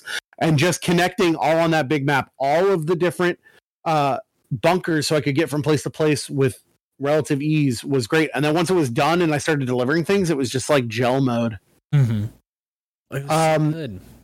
I'm going to put Spiritfarer on this list. If we ever talked about Spiritfarer before. That's a good one to add. My wife really loves that game. I think it's very good. It's like you're on a boat and you kind of set up like a... I don't want to say a building, but you kind of build like this. Well, no, so you're dead. Right. And you're in the afterlife and you're setting up a boat to ferry souls. And as you pick up new souls, you can build new things on the boat. Like you can build a farm, you can build a cook. You got to build houses for everyone. You got to build things to get, hey, before they can move on to the afterlife, they want to be comfy and come with you a little bit. So I was like, this person wants a chair. This person wants a fucking carpenter shop, And there's some really good stuff in there. And there's a good whole message about grieving and letting go and shit like that. And I thought Spiritfarer was very, very good. I'd also put Unpacking on this list. Because if you actually play Unpacking the way you're supposed to and not just cheat your way through with that. Well, I cheesed my way through the second time. I played it right. The first time I played it for real. I don't know. That's just a really fun game if you like packing. That is just, here's a bunch of shit and it needs to go in specific places. And by context clues, you have to realize, like, oh, well, these books go over here and this has to go here. And you have to put this in this cabinet, and you have to make sure that, all of the silverware and the cutlery fit in this cabinet. I thought that was a lot of fun. The other shit about it, like trying to have a message or whatever, you could easily just ignore and just pack. I'm going to be planning on packing in like 2 weeks. There you go. With real life graphics, it's going to be so cool. You know what? Here's a game. Older, maybe? What is it? I was going to say, are we missing anything older, maybe? But what are we going to say? What are you going to say? Older, throw Katamari Damacy in there. Katamari? Yeah. Katamari is... So, especially the first one, it's so easy. Like, you don't have to... Like, I don't know. I can never be... You don't really think. You just kind of, like, roll... Yeah, you just roll forward and listen to just really fun music. Can I throw one out there that you can say no if you don't want? Yeah. But you know what's actually really cozy and just kind of relaxing and fun? What? Spider-Man. Oh yeah, like because it's fun to just the new one. The PS4. Yeah, it's fun to just fly around the city and land and just beat up a bunch of dudes and leave. I could totally just go around collecting everything. Let's put Spider-Man on this list for me. Honestly, any of the Dynasty Warriors games are super cozy for me because they're just turn your brain off and slash. Oh, you know what the coziest game is then? Persona 5. There you go. I just want to go and bomb around the city and buy things from the shop and take my friends to the batting cages. All right. Yo, we've got a good list here. I got one, though. What? Skate. What? Any of the skate games. Can we say Tony Hawk instead? No, that's... Look, I'm going to say this. Tony Hawk games were only good for the first three. And then Skate came out and said, hey, this is how a skating game should be. And totally... One of these games has Goldfinger in it and the other one doesn't, so... Yeah. That song's overrated. Fuck you. It's all right. You know what? Not overrated. It's not overrated. That's the wrong word to use. You want to say overplayed? It is so. Yeah, it's pretty much to the point where now I want to listen to any other Goldfinger song. Play Mabel or like fucking Monday Night Love Balloons. Yeah, just something on any other fucking Goldfinger album. I will be happy to listen to that. But fucking Superman, like, I'm tired. So okay, tell you what. If you wait, do we have anything else? Like maybe something? What's really like cozy game? You think of cozy? Animal Crossing. Yeah. You know what the first thing I think of is? Huh? Super Mario World. Oh, that is a cozy game. Cozy. That's a cozy like classic platformer. Yeah. Honestly, I'd even wager to put Mario Odyssey in there just because It's just a game that I love. I played a lot, so it's kind of easy to play. Would you put Mario Odyssey in there, or would you put Mario 64 in there if you had to pick one? Ooh. I think... Because is the nostalgia factor kind of high up in the cozy also? Because that's the thing. Here's the thing about old games, why they become cozy is because they become muscle memory. And that when a game becomes muscle memory and you could just sit down and just do it and you don't have to think about it or like... plan out a way to attack this stage. You just kind of go in and just ride that flow with it. Yeah, it's super cozy. Maybe Mario 64. That might be the ultimate cozy platformer. I'd put Sonic Adventure 2 there too. No, the Chow Garden. You just no, we're not doing that. There. No, we're not doing that. Okay, so let's make a list. Number one, then. So we'll go. This is what we got. Write this down so you can look at it with me, okay? Yeah. We've got Final Fantasy XIV, Minecraft, Stardew Valley, Chicory, Death Stranding, Spiritfarer, Unpacking, Katamari, Spider-Man, Persona 5, Skate, Animal Crossing, Super Mario World, Mario 64. Is there anything else you want to add to this before we move on? No, that's not... I might say Banjo-Kazooie. Oh, Banjo's good too. Yeah, let's put Banjo's the last entry. Okay. So we have 1, 2, 3, 4, 5, 6, 7, 8, 9, 10, 11, 12, 13, 14, 15. We have 15 games we need to take off this list. Okay. We have 5 games we need to take off this list. Is there anything that you look at as like, we don't need that on this list? I would be okay cutting Unpacking. Yeah, I think Unpacking's fair. I'm going to cut Unpacking. I'm also going to cut Skate. Yeah, I think that's fair. I don't think it flies with these. We need to cut 3 more games. What on here is fun, but it's not ultimate cozy. Put Spider-Man out. Take him out to pasture. Only if we can take off Minecraft. What? That's the ultimate cozy game. No, like no. Spider-Man stays then. What do we do then? You know what? I'm gonna say we lose. I say we lose Chicory because of recency bias, but we also lose Katamari because it can be stressful when you keep saying, like, you keep doing it, and it's like, nope, you didn't get it big enough. It's like, you motherfucker. Or you run into a bear. Yeah. God damn it! All right, we need to cut 1 more game. We have, and we're right now. We have Final Fantasy XIV, Minecraft, Stardew, Death Stranding, Spiritfarer, Spider-Man, Persona 5. Animal Crossing, Mario World, Mario 64, and this is easy. Cut Persona out of here. Why? That is a stressful JRPG. It is a hard. No, it's not. It's easy. Challenging. All right, fine. Yes, you're right. Fine. Okay, so now we'll go from 10 to 1. What's the number 10 on the cozy? I'm gonna put Minecraft at number 10. What? I'm putting Minecraft at number 1. No, we're not putting it at okay. Then Minecraft is gonna have to be number 5 because I refuse. That's fair. It's gonna be number 5. Well, okay, 1, 2, 3, 4, 5, 6, 7, 8, 9, 10. Okay, 5 or 6. Minecraft will be either 5 or 6. We'll decide. I think that as a compromise, I'm going to put Spider-Man at number 10. Yeah, I could see that. Just it for me, that game, I love just swinging around the city, but I can find myself getting bored if I just don't do anything other than beating up dudes. So I want to do the story. And then is there a better? Okay, then I'm willing to hear a better game than Spider-Man to put on this list. Eight. No, that's hard to say.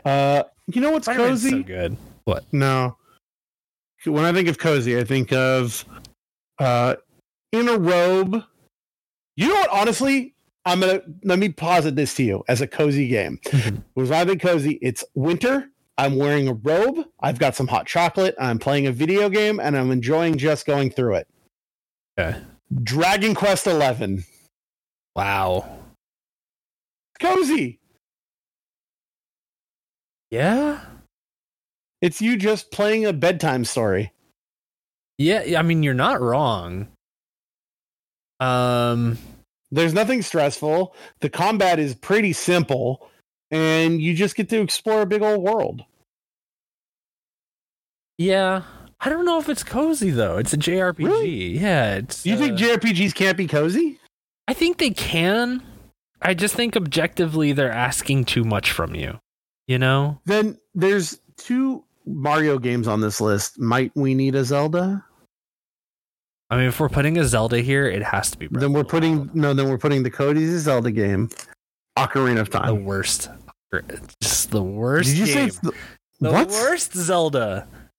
No, the worst Zelda is Zelda 2. No, Zelda 2 is awesome. I love that game. It's not better than Ocarina of Time. It's not like the highest rank fucking Zelda for me, but I do like Zelda 2. I like it more than Ocarina. You're fucking crazy. Go play Ocarina again. It does not hold up the way you think it does. I promise you. Pokemon Snap. That's pretty cozy. The original one. That's number 10. That's number 10? Yeah. Number 9. Spider-Man PS4. No, we took Spider-Man off the list for Pokemon. Number 10, Pokemon Snap. Number 10, Pokemon Snap. Number 9, I'm going to say, as much as I'm... Wait a second. 1, 2, 3, 4. Yeah, I think number 9 is going to be...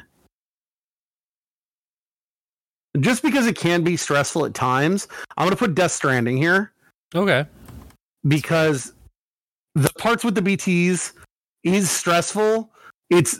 Death Stranding becomes a cozy game after you've beaten the story and you're just doing all the deliveries. Yeah.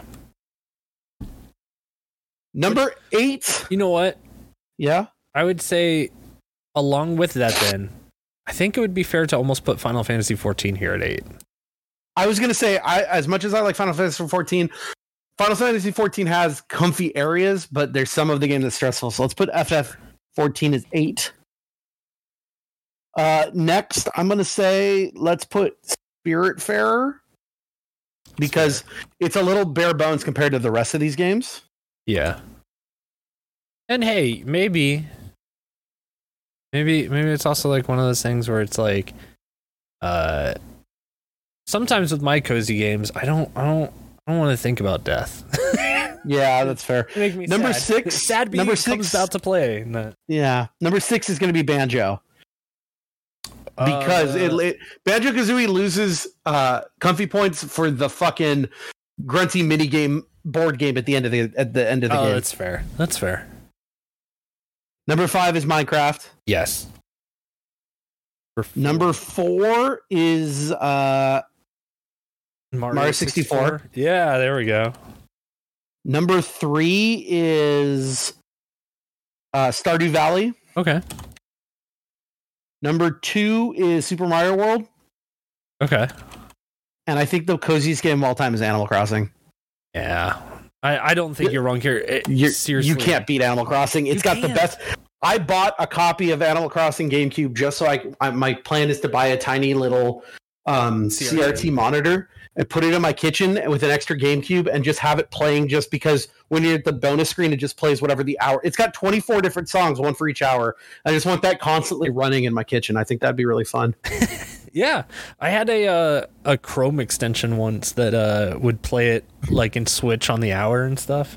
That's awesome. It was great. Hey, Animal Crossing GameCube is one of the greatest games of all time.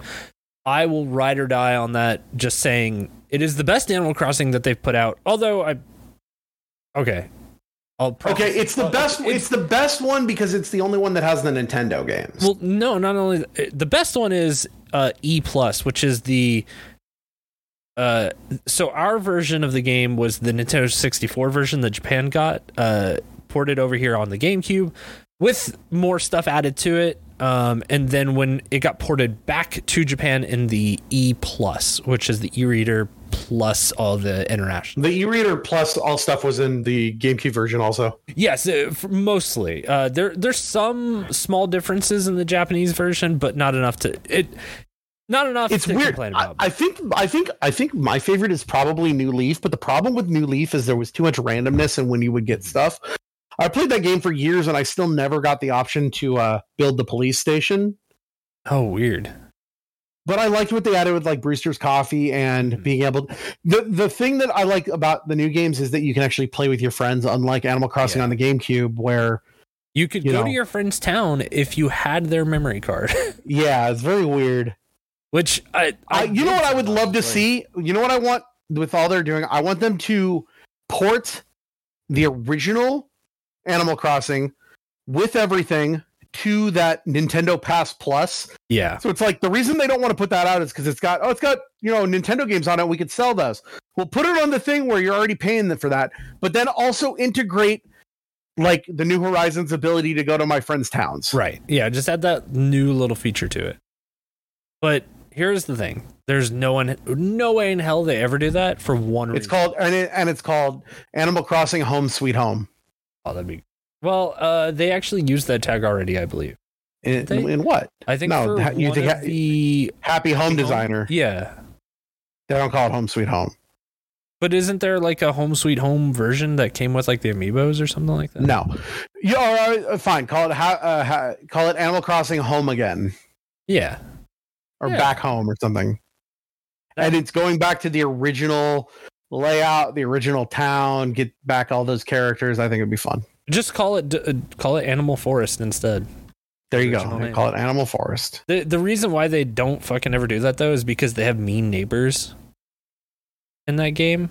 And that's something that they have eradicated from. Mean? Oh, yeah. There are people that were like grumpy. They just are shitheads to you that are just mean. Like they just have a bully personality.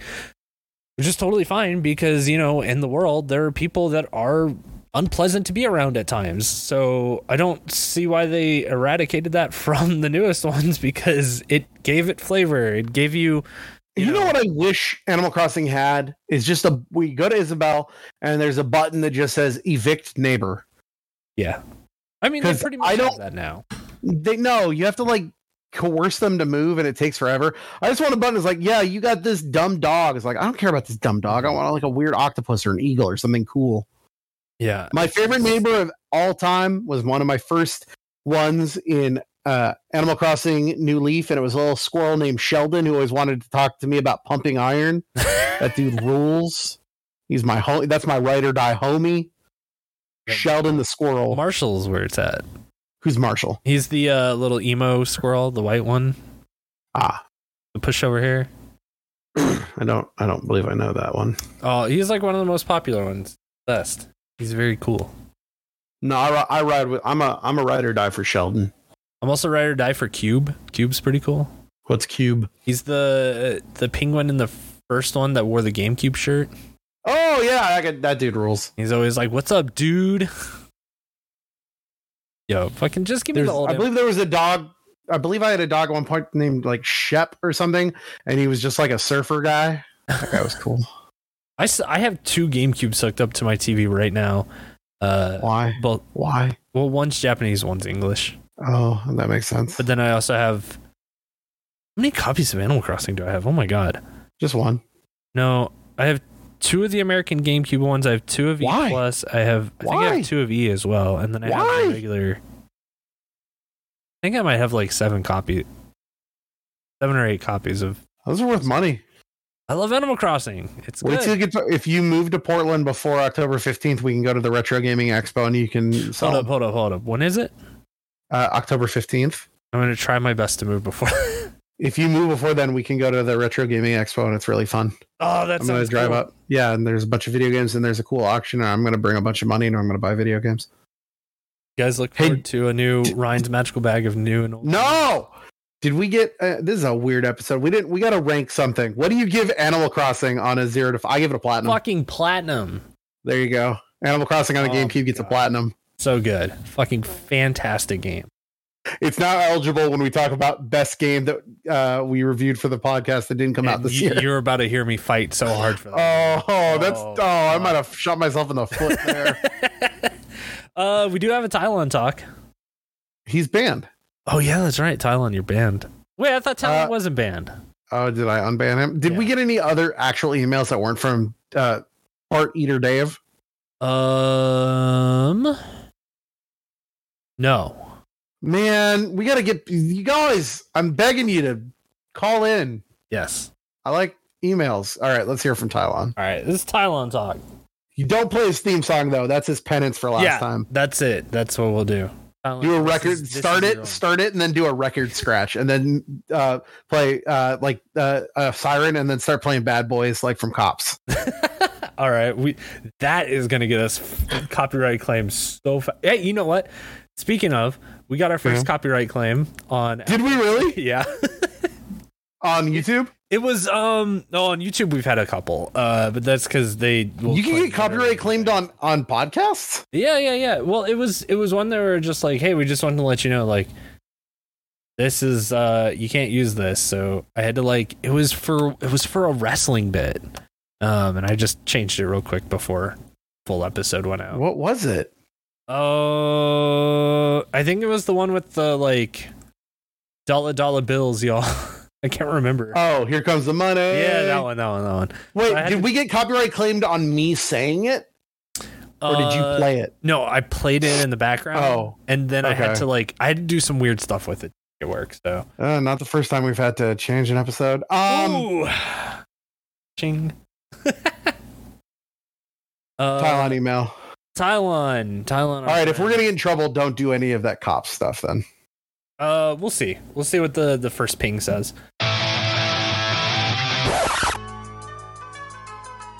This man is in jail. All right, go ahead.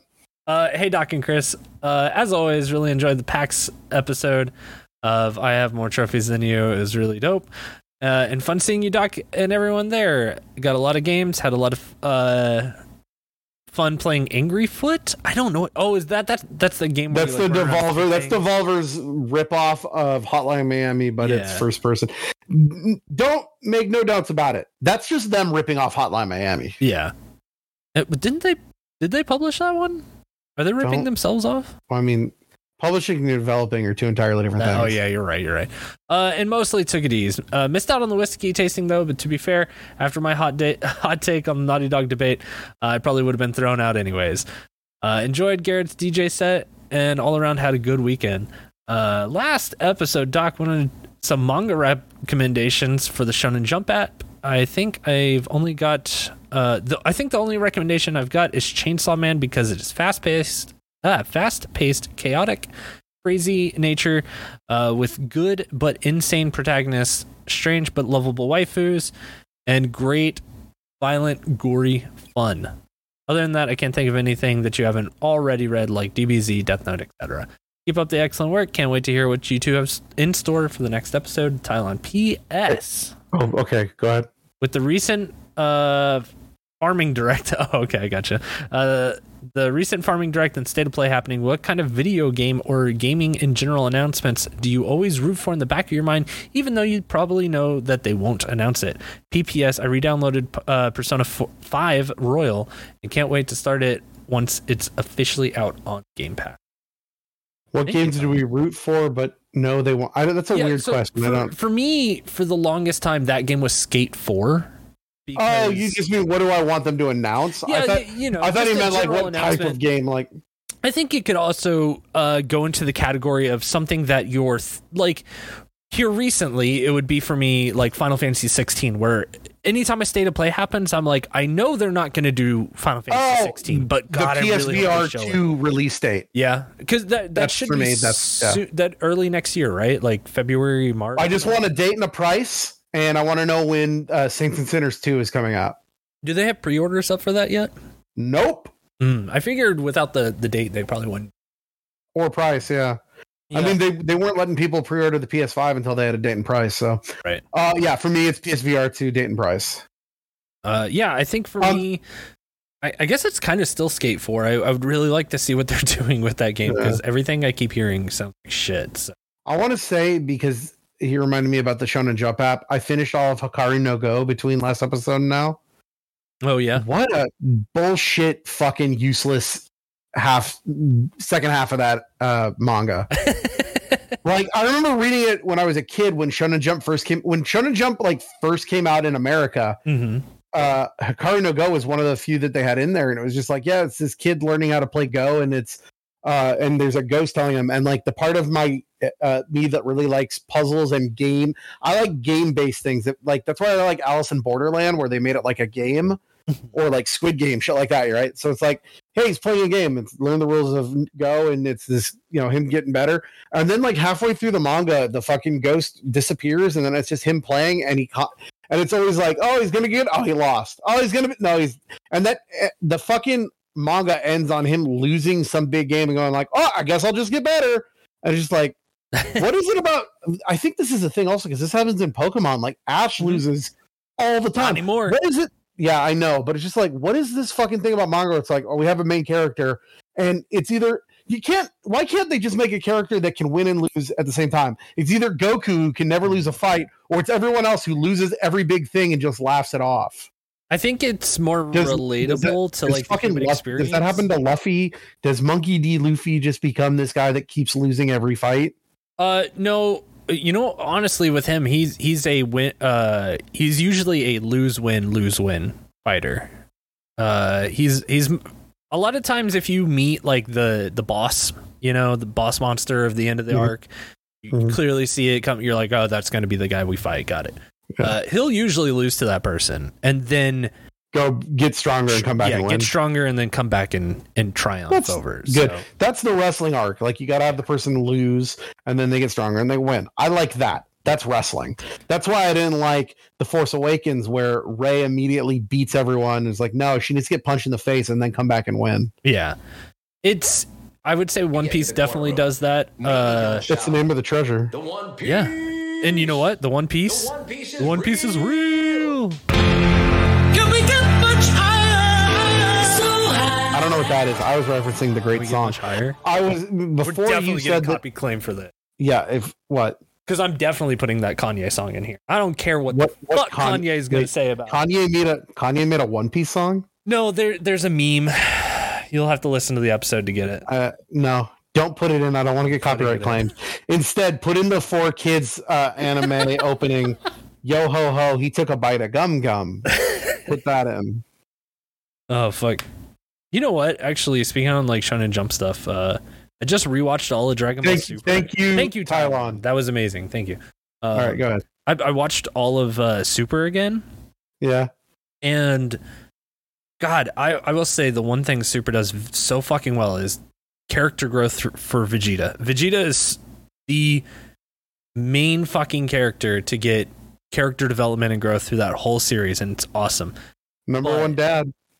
The series is kind of like, while it's totally just fun, it's just so kind of like, I feel like Dragon Ball needs to reinvent itself, or like we need to move on. Like I think we've talked about this, or I talked about this with somebody recently. It's like, I stay in the world, but like let's go into the future and play with new characters, or like let's go to the past and well, no, now that Super's over, they can finally go past the point where Goku, like, what? It's not over.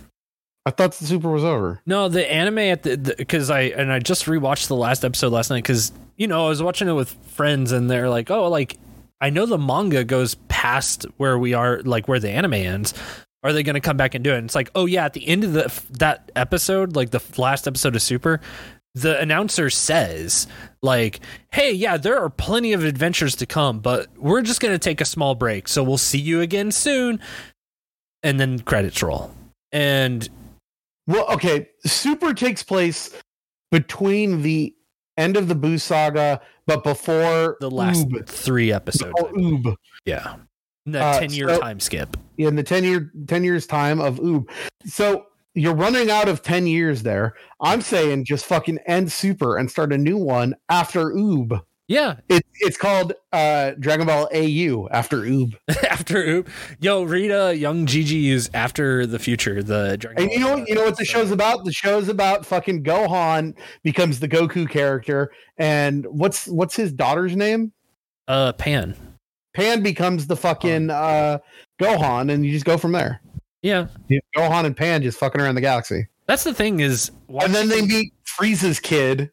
Yeah. And then it's like Kid Wars. it's just Goku Jr., Vegeta Jr. at the end of GT. No, Goku Jr. That's from GT. That doesn't exist. Hey, that ending though in GT is so, I'll cry every time. Okay, hold on. I've had this debate with several of my friends and why I think it's bullshit. Goku Jr. Okay. No, listen, you gotta let me talk here. Goku Jr. is supposed to be Goku's great-great-grandson or something like that. Yeah. You can't name a kid 4 generations later Goku fucking Jr. Goku Jr. only works if you are the son of Goku. Yeah, let me propose this idea. Yeah, okay. So we could probably surmise that it is probably Goten's kid. I thought it was Goku's kid's kid. Yeah, so like Goten has a kid. That kid is named Goku. Now Goku has a kid named Goku, and that kid is Goku Jr. I hate this. Wouldn't that then be Goku Jr.? Dragon Ball GT is not canon. Well, no, it's not canon, but it's fine. I like Dragon Ball GT. I think it does some cool stuff. The Shadow Dragon saga is so funny. I have 2 episodes of Dragon Ball GT on a Game Boy Advance cartridge, and that's it. Oh my god, that's amazing. The GBA, you know the GBA videos, right? Yeah. I try to collect as many of those as I can. There's one out there that's a 2-set of Shrek 2 that I need because I just think it's funny they exist. Is there anything else to say here? I feel like this was an episode. Yeah, it's an episode. This was a weird one just because you've really been playing video games. I haven't really been playing video games. I've been playing video games before the next one. So next month. Yes. It's October. It's spooky time. Oh my god! Yeah, that's right. We're barreling into the end of the year already. And I want to start with let's do some spooky games. It's time. I think it's time for spooky October.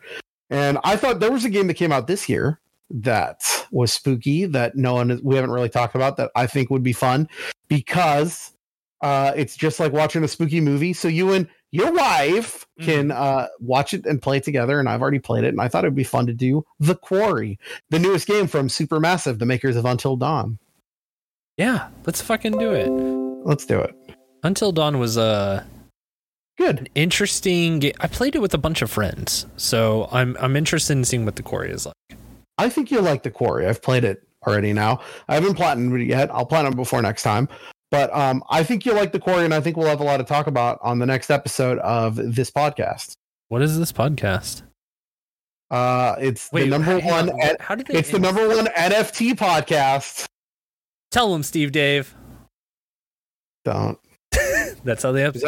Is that how they end their episode? They end the episode with just tell them, Steve Dave. Well, we end our episode by telling that guy Dave to eat farts. Oh, that's right. Eat farts, Dave. Farts, Steve Dave. I didn't get any trophies in the last 2 weeks, but I'll get some more this time because I got to keep it up, because I have to be able to say that I have more trophies than you.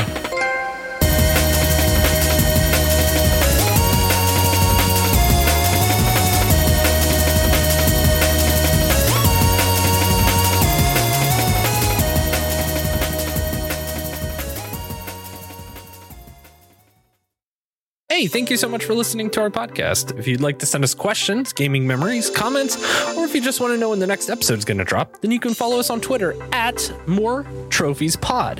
That's MoreTrophiespod. That's More Trophies Pod.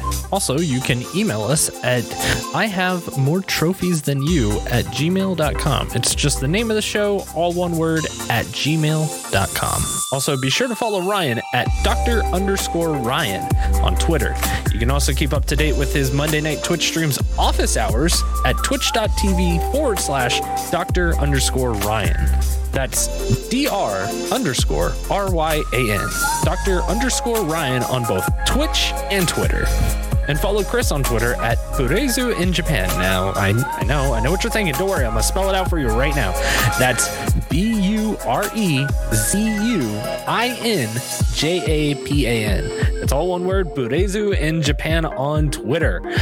And when they are streaming, you can check them out at twitch.tv/BlazeTK. That's BLAZE, the letter T, the letter K on Twitch. BlazeTK. Thank you again so much, everyone. We'll see you in the next episode.